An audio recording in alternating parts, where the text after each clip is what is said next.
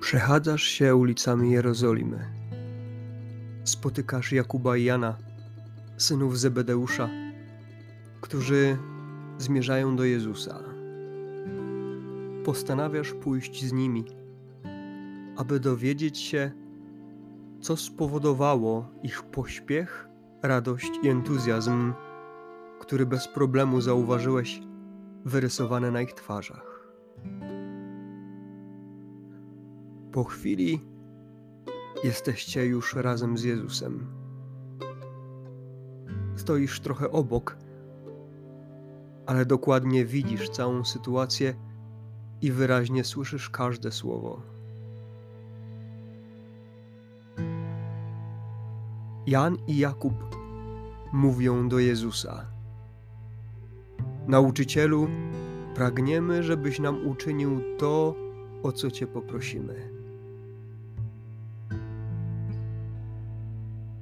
Nie jesteś zdziwiony prośbą Jakuba i Jana, bo przecież wiesz, że Jezus często spełniał prośby tych, którzy do Niego przychodzili, a tym bardziej przecież apostołów. I rzeczywiście Jezus pyta ich, co chcecie, żebym wam uczynił? Widzisz dobroć w oczach Jezusa. Widzisz Jego wyrozumiałość.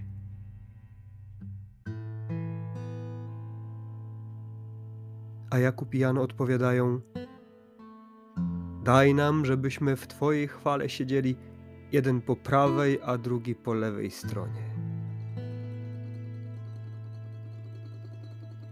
Jakże nieskromna prośba.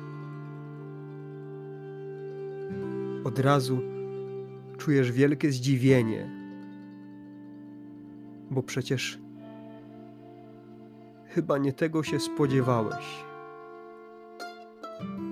Chyba nie spodziewałeś się tego, że Jakub i Jan, apostołowie, przyjdą prosić Jezusa o to, aby siedzieli w chwale Jego po prawej i po lewej stronie. Nie prosili o jakieś dobro duchowe, nie prosili o uzdrowienie, nie prosili o to, aby pomógł komuś, ale prosili o chwałę dla siebie. Z jeszcze większym zaciekawieniem starasz się usłyszeć, co Jezus ma im do powiedzenia. A Jezus po chwili odparł: nie wiecie, o co prosicie. Czy możecie pić kielich, który ja mam pić, albo przyjąć chrzest, którym ja mam być ochrzczony? Oni bez zawahania odpowiedzieli: Możemy. Ale ty przecież doskonale wiesz, że tu nie chodzi o kielich fizyczny, że tu nie chodzi o chrzest jakim Jezus został ochrzczony przez Jana. Ty dziś z perspektywy dwóch tysięcy lat wiesz, że kielich to kielich męki, goryczy i śmierci. Że chrzest to ten, w którym dokonuje się dzieło zbawienia to Jezusowe poświęcenie na krzyżu, ale Jego zmartwychwstanie. I rozumiesz jakby bardziej, jak mało rozumieli apostołowie z tego wszystkiego, co działo się, kiedy spotykali się z Jezusem. Jak bardzo po swojemu interpretowali każde Jezusowe słowo każdą Jego naukę. Dzisiejsza ich prośba jest właśnie związana z tym, że przecież już wielokrotnie słyszeli o tym, jak Jezus mówił o swoim królestwie. Dlatego pewnie bracia razem pomyśleli sobie: pójdziemy do Jezusa i spróbujemy coś ugrać po swojemu, coś dla siebie, coś uszczknąć już teraz z tego królestwa. To trochę też takie podobne do mnie. Też często chciałbym coś uszczknąć z tej Bożej chwały. Coś tak dla siebie, egoistycznie, dla własnej potrzeby, według swojej wizji. Nie konsultując tego z Jezusem, ale właściwie mówiąc mu tylko to, co jest dla mnie ważne, a nie pytając go, czy rzeczywiście to jest dla mnie ważne. Ale Jezus odpowiada apostołom. Mówi do Jakuba i Jana: Kielich, który ja mam pić, wprawdzie pić będziecie, i chrzest, który ja mam przyjąć, wy również przyjmiecie. Nie do mnie jednak należy dać miejsce po mojej stronie prawej lub lewej, ale dostanie się ono tym, dla których zostało przygotowane.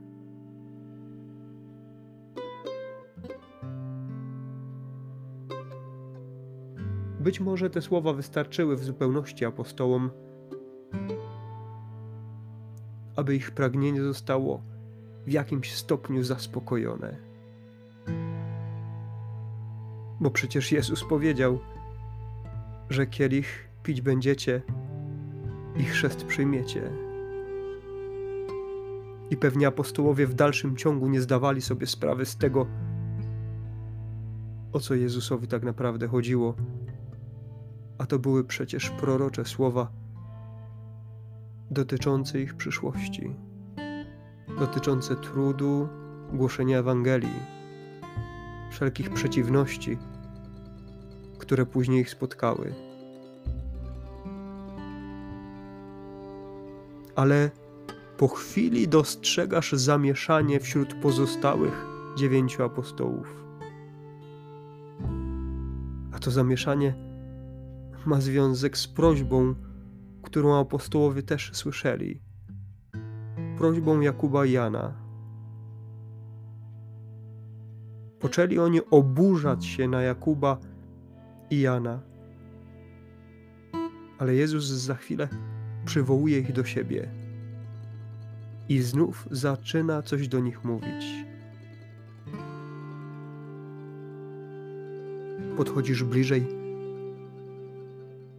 aby wyraźnie usłyszeć pełne ciepła, spokojne i nieco przyciszone słowa Jezusa. A Jezus mówi: Wiecie, że ci, którzy uchodzą za władców narodów, uciskają je, a ich wielcy dają im odczuwać swą władzę. Nie tak będzie między wami Lecz kto by między wami chciał się stać wielkim, niech będzie sługą waszym. A kto by chciał być pierwszym między wami, niech będzie niewolnikiem wszystkich.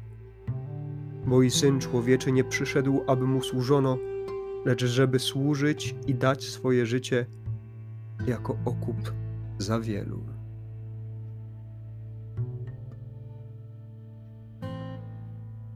Zdajesz sobie sprawę, że te słowa są jakby dopowiedzeniem do prośby Jakuba Jana. Są jakby wyjaśnieniem też sporu, który powstał wśród pozostałych apostołów oburzających się na słowa Jakuba Jana.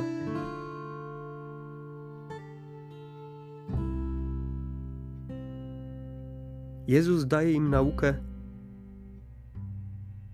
która zupełnie odbiega od prośby, którą kilka chwil wcześniej usłyszał od apostołów. Bo przecież ci prosili go, aby mogli zasiąść z nim w chwale, aby mogli z nim królować. A ich wyobrażenie królestwa polegało na królowaniu ziemskim im jeszcze daleko było do zrozumienia tego, że prawdziwe królestwo to królestwo niebieskie, że będzie trzeba o nie zawalczyć, że będzie trzeba je głosić.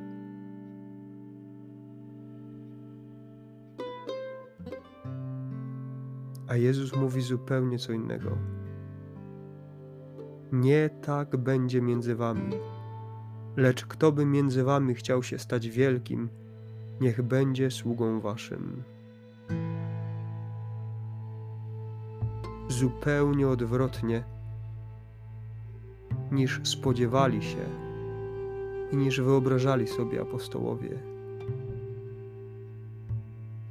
Kto chce, chce stać się wielkim, niech będzie sługą waszym.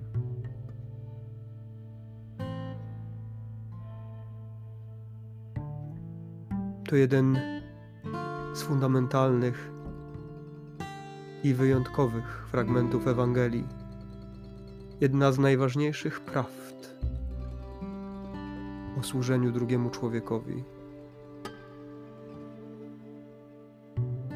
Bo Jezus w czasie swojego ziemskiego życia zawsze stawiał człowieka na pierwszym miejscu. Ale robił to po to, aby doprowadzić go do Ojca, aby uwolnić go od grzechu, aby obdarzyć go zdrowiem doczesnym i wiecznym, aby zachęcić go do nawrócenia, do szczerości, do służby, do miłości. Nie do rozpychania się łokciami po scenach świata nie do rządzenia twardą ręką, ale do miłowania nieprzyjaciół.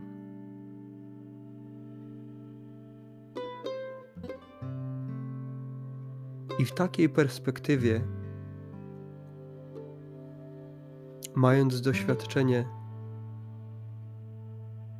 istnienia Kościoła od dwóch tysięcy lat, spoglądasz inaczej na apostołów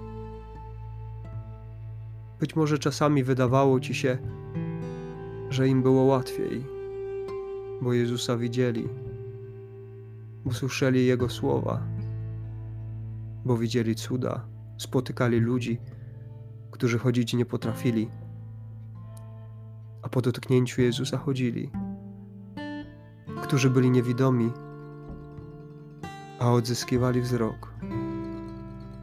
Być może wydawało ci się, że im jednak było łatwiej.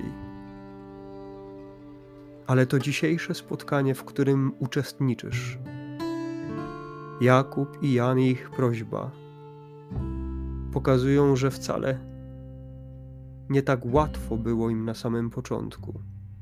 Nie tak łatwo było im zrozumieć to, o czym mówił Jezus. Że ich ludzka strona, ich chciwość, ich pycha, ich grzeszność tak często przysłaniały prawdę, którą głosił Jezus.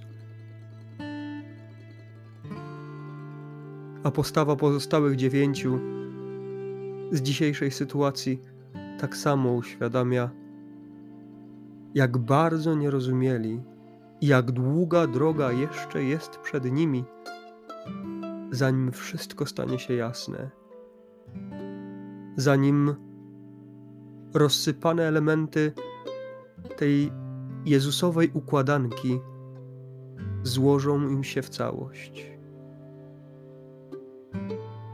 A ty, ty dziś już masz to wszystko poukładane. Ty już dziś widzisz całość. Więc